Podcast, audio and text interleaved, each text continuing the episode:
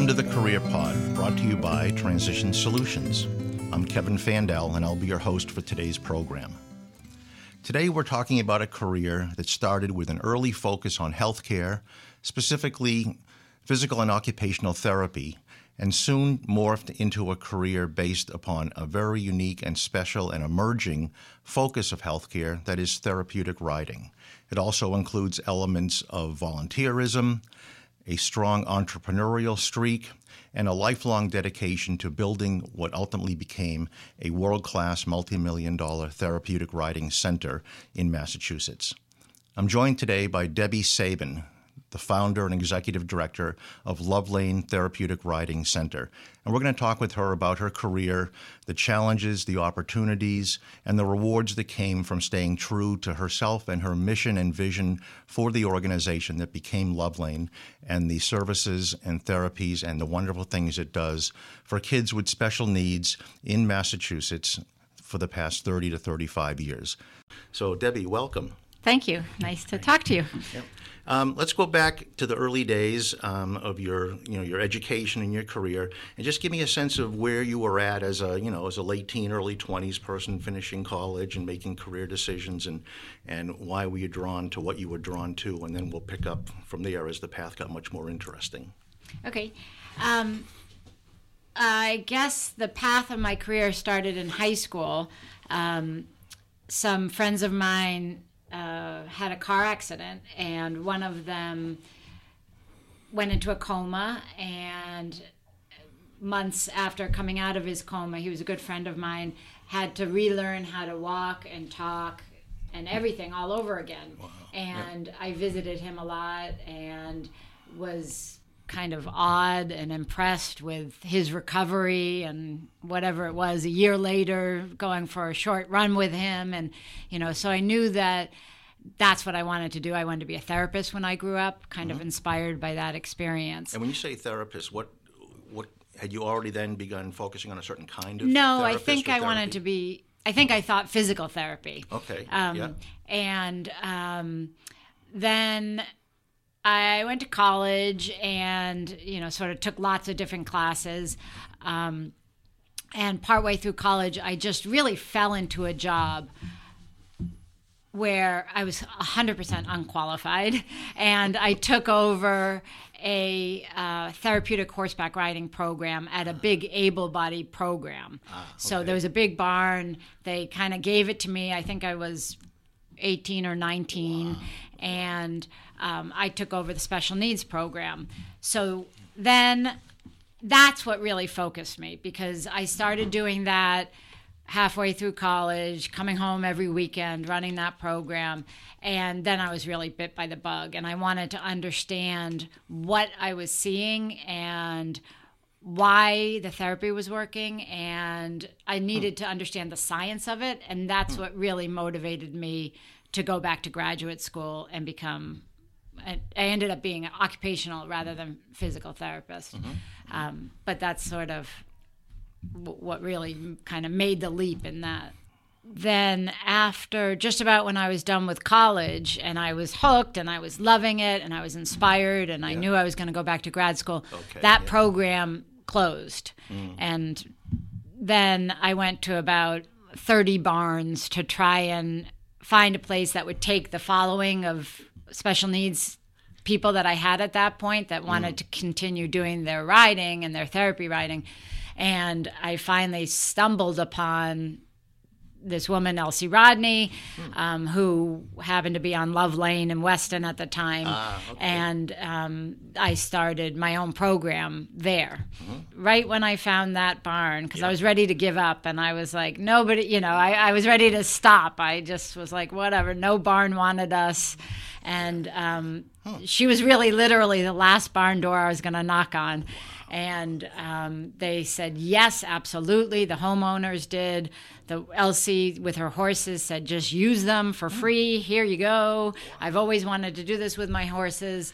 And that was just when I got into grad school. And so I did it all through grad school and okay. did it part time for years afterwards. And then I was also working at a more traditional setting in a pediatric rehab to make real money rather than five dollars an hour. at that for at Elsie's place, for lack of a better, at, at Yeah. that early Love Lane's place. Yeah. uh, how much did it? You so you brought your patients, client, you brought your people Right. there to that center. right? Yep. How much? How long were you there in that setting, and what what about it changed you or solidified your passion for this, and how much did you influence, build it, change it while you were there in that first in that first phase, if you will? Yeah. Um, well, it was sort of chugging along, but I think that what happened is I didn't really have a huge intent at that point. I knew I was loving it. And I did it part time, and then I worked in my pediatric rehab part time. Yeah.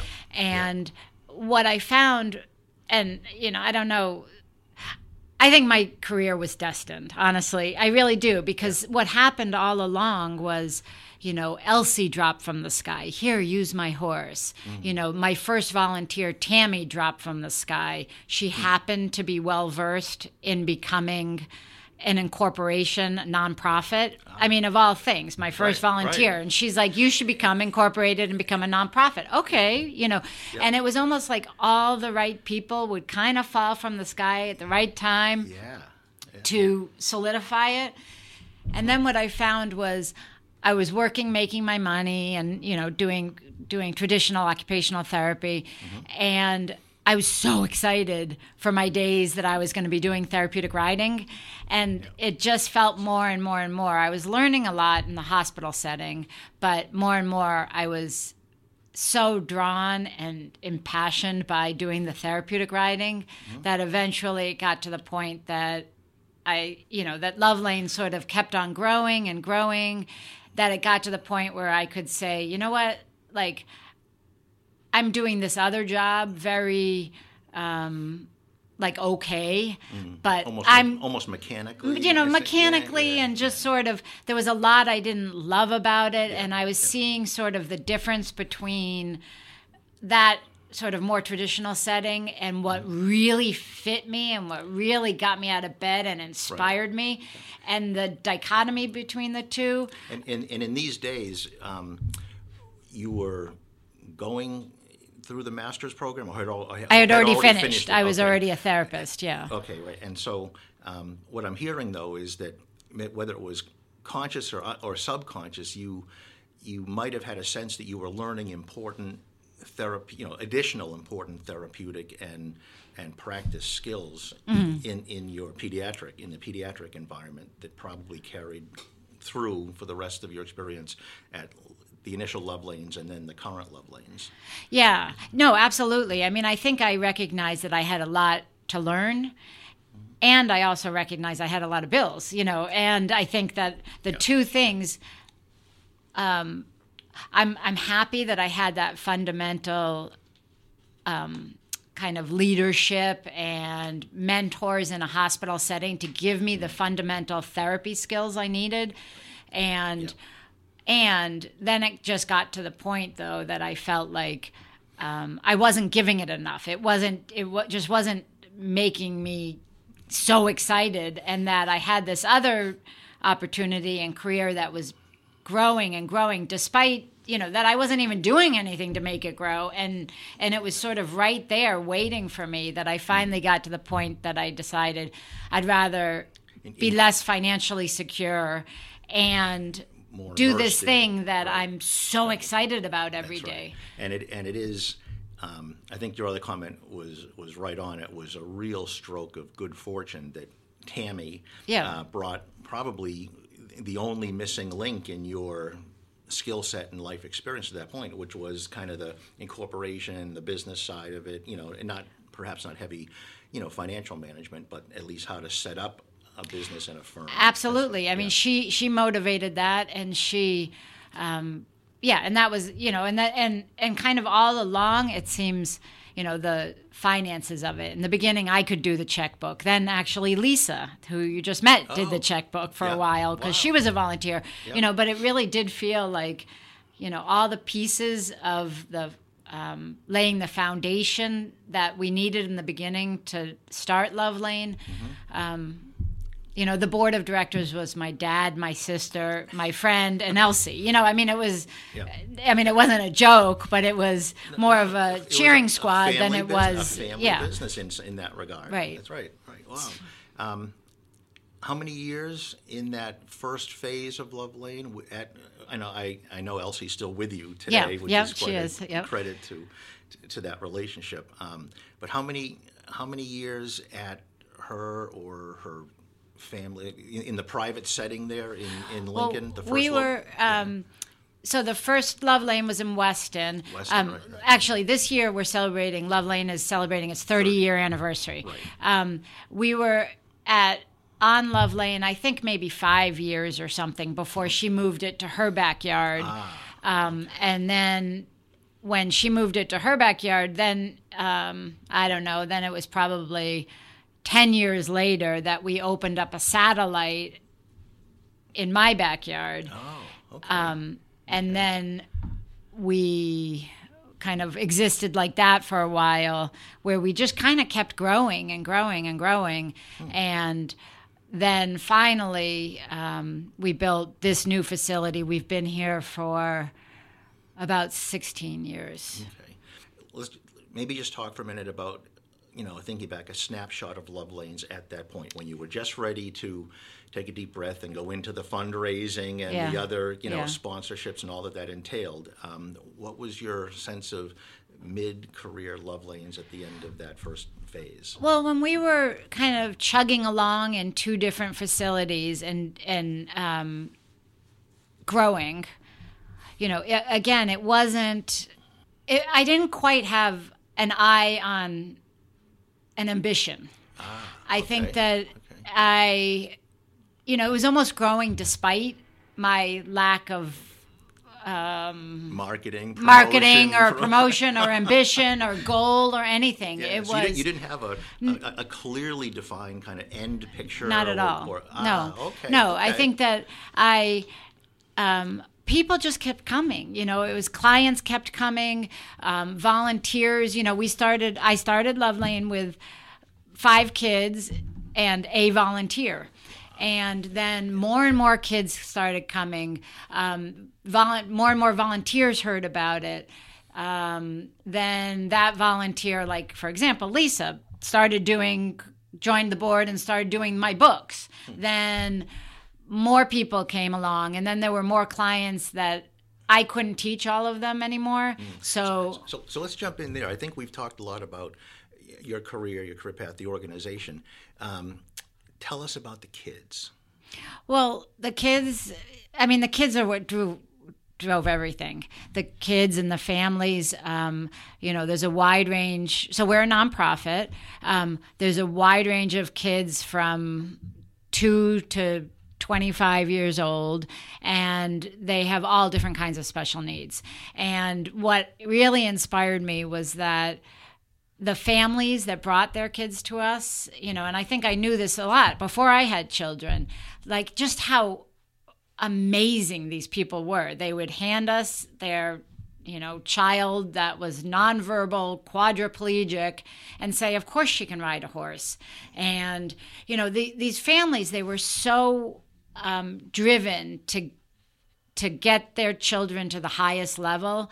And what I think also really inspired me, and again, comparing it to my career in a more traditional setting, was it wasn't, you know, in the hospital setting, I think I got frustrated by, you know, oh, this child has this diagnosis. They get eight visits according to their health insurance and need to make measurable, attainable goals. I mean, I started at Love Lane and we had the luxury of building a culture that really inspired me. So it wasn't that each kid had to make measurable, attainable goals every week. It wasn't that we needed to maintain a professional uh, relationship. I could fall in love with these kids and their families. And, you know, so a lot of the culture of Love Lane was grown from the environment and almost what worked for me and and the people that were attracted to it were also people that were inspired by that. The volunteers, you know, got to really have a relationship with the kids. And that's why they kept coming back, not because you know, I was all that. It was because they got to see the progress of these kids. They got to have an intimate relationship and see the impact that they were having on these kids' lives. And tell me a little bit, because this is a very high trust type of work you're doing. Mm. Uh, did you have to craft or manage or be aware of the evolution of the volunteer community here? That's a great question. And it's funny, I don't really remember the beginning. I mean, I know now that um, Lisa's been running the volunteer program for ages. So when I was running it, I don't remember as well. I think my recollection is that everybody was great. Hmm. You know, I mean, I think okay. over yeah. 30 years, there was probably been six people that we've said, we're all set, don't come back. Yeah, yeah. That's it. And yeah, that, you years. know, wow. yeah. that a lot of people, you know, that you can find roles for people and that that the people that were attracted to doing it came from the right place yeah. and had the right heart and were inspired and you know maybe they weren't the best at this or that or the other thing but it just always seemed like they there was a role for them. Yeah. Yeah. Um, they, least, they, had, they, had, good a good heart good intentions and so there was and there was a role. Right. Good. That's yeah. And now it's kind of much more down to a science where she's been running uh, the program and i think that um, it speaks volumes to running the program because now we have about 130 volunteers and or actually no i think we have more like 200 volunteers.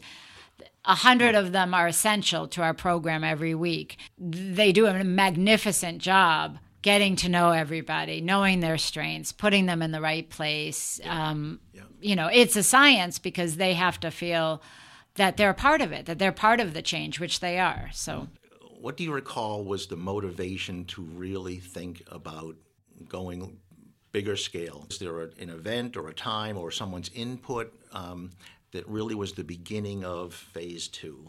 Well, a lot of things happened to create that. The first thing was um, a grandparent of one of our riders so we were at two different sites at this point and as i said a lot i had several instructors at this point. There were more and more need. There was more and more demand of services.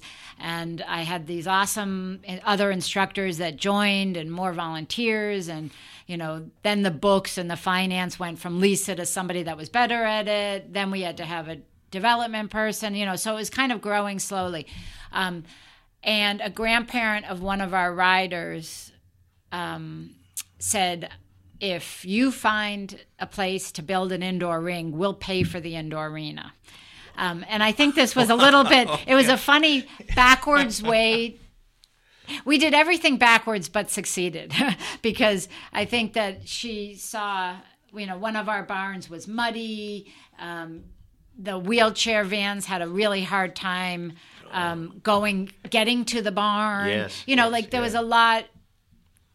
Um, th- you know, Just basically logistically. Logistically, was, yeah. I mean, the services were the same as they are today. They were, you know, they were very personal, very intense, very directed and passionate, but um, the facility was lacking. And this grandparent kind of set out this challenge. And it happened to be at exactly the same time as Elsie, who is housing one of our barns, wanted to move and wanted to sell her house. And she was at one of our facilities. And coincidentally, I owned, I bought a place with a barn on purpose so that we could expand Love Lane to my backyard. And the highway was going to take my house.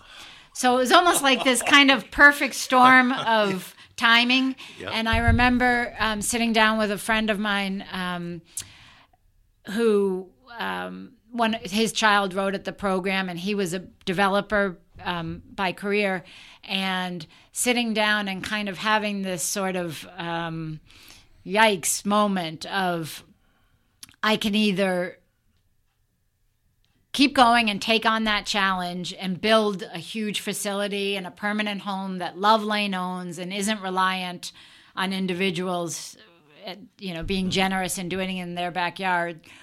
Um, and kind of go for it, which was a lot of the energy, a lot of the momentum was going in that direction. Or I could decide, you know what, I'm just going to find a small place, Stay small. do it in my backyard, Right, right. you know, grab Lisa with me and just keep it tiny. And, um, and I think I had already seen some of the challenges of growing, some of the new boards, some of the politics, some of the um, skills that were needed that that I didn't necessarily have.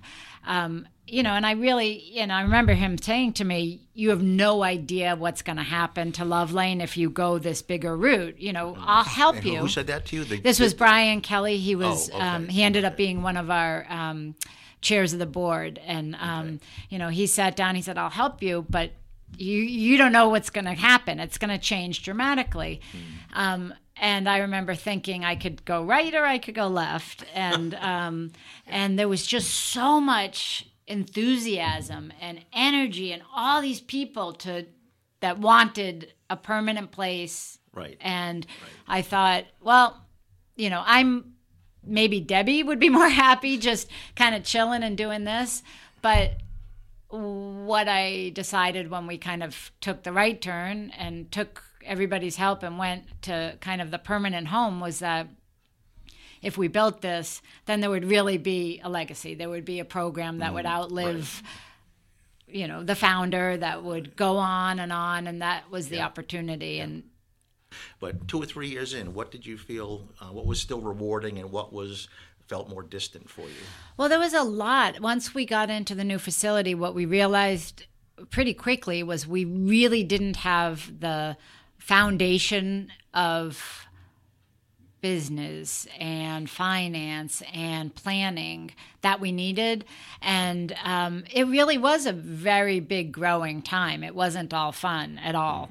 Um, and there were, you know, what I realized there was a lot of people that came to give their expertise um, to help us get that foundation, to give us, um, you know, our volunteer manual, our employee manual. I mean, when we had to get an employment manual, I was like, what? You know, like, you know, that wasn't where I came from. And some of the growing and changing was really hard, but it was really essential that we got it right. And, and, um, so there was a lot of activity that was, But just give me a sense of the types of people that that you were able to have join the board for their perspective on all the things Right. that were inherent in a big operation. Right. Well, I think what's happened over the over time, first of all, is the board has had um, bigger and lesser role throughout time, and staff has had bigger or lesser role throughout time. And as so, the board, you know, went like you know from my dad and my sister to you know having uh, lawyers and having developers and having finance. real, real estate developers, Real or- estate developers okay. and business developers, fundraisers, and fundraisers Okay. and you know we just had a lot like now the board is a lot of expertise you know people that know hr people that bring in on the board. on the board a lot of finance help on the board um, so we've gotten a lot more expertise over time um, and i think there's been periods where the board has been i think the good news about the program in general is that the mission has always driven us. And it's been interesting because there has been periods of time on the board or even you know on staff that people want to the tendency is bigger is better bigger is better bigger is better. And what i've always held really really dear is the mission. And we're good at something. We're going to stick to something. We're not going to you know turn into the mcdonald's of therapeutic riding. And so there's been tension too because if i'm holding that really dear and saying no this is what we do. This is really what we do. Thanks anyway you know there's been so there's been conflict and there's been growing pains and there's been um, changes in staff and some staff has stuck around forever and some haven't. And you know we've really come full circle. The culture um, is really back to staying true. And the mission is the same as it was you know 30 years ago. It's just a lot bigger. Um, but we had a lot of input from a lot of very knowledgeable people that helped it get to where it is today and also probably taught me everything I never wanted to learn about business and development and finance and yeah. fundraising and yeah. right. And also along the way we did hire you know finance people mm-hmm. and business managers that you know some so there's been period of times that really the staff has done the lion's share and the board you know help helps kind of fill the cracks. Yeah. And then there's yeah. been other periods of time where we had to rely more on the board. So if, if someone want, was really passionate about a cause and they wanted to start, you know, a, granted a nonprofit cause-based organization, any advice with your perspective now, 30 years in?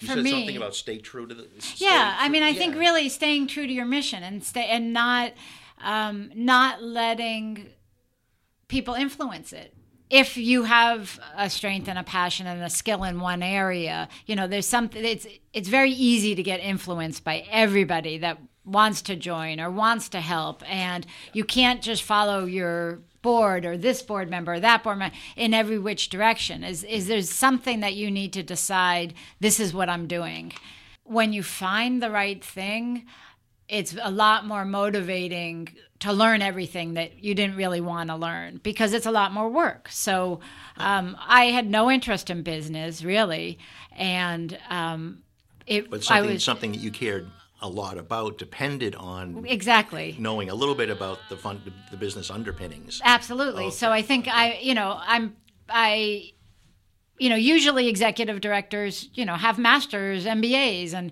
you know, I think that um, I learned as I went because there was a necessity to do it to keep the program going, and that was my motivation. Um, I think that it's also really, really important that you keep that you attract and you keep amazing people that have skill sets that you don't have.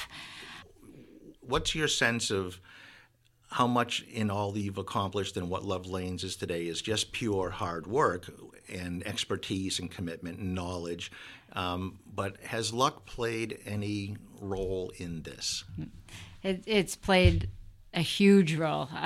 luck has been everything as far as my career and Love Lane and the people that have dropped from the sky and the hundreds and hundreds and hundreds of people that joined in the mission to help and the volunteers and and the whole path of Love Lane I think has been honestly destined and really lucky because the right people have appeared with the right skills at the right time to add just what we needed at that time to make it take it that next step or to be the next amazing instructor or volunteer or you know you name it. So i think luck has been a huge part of the career. You know again it goes back to the kids. And what a gift for all of us to be able to try and make a difference in a child's life. Right. and right. you know so a lot of it is is that as well is that the mission that we have you know working with horses and children and trying to you know create more joy independence therapy you know gains goals you know really really impact them in a meaningful way attracts all the right people. That's right. So as you look back on your career in terms of on a scale of 1 to 10 how how satisfied are you with your career and it's not over but yeah. at this at this point this point it's solid 10 Is I, it? yeah, I love I, it I, hear, I, yeah. Hear I, I, yeah. I wanted to ask I hear it in your voice and, yeah no I love it it's um you know I've been in therapeutic writing for I guess 34 mm. years or something 30 at Love Lane and I love it. I yeah. go in the ring. It's yeah. you know I can't think of something I'd rather be doing. I, yeah. I, it inspires me. I'm I love it. That's great. Yeah, that's great. Well, this has been an awesome conversation. Thank, Thank you. you. so much. Um, it's a wonderful uh, organization, facility, and mission you have here, and uh, it really shows in the way you talk about it. So I really appreciate your time. Thank you, Debby. Thank you.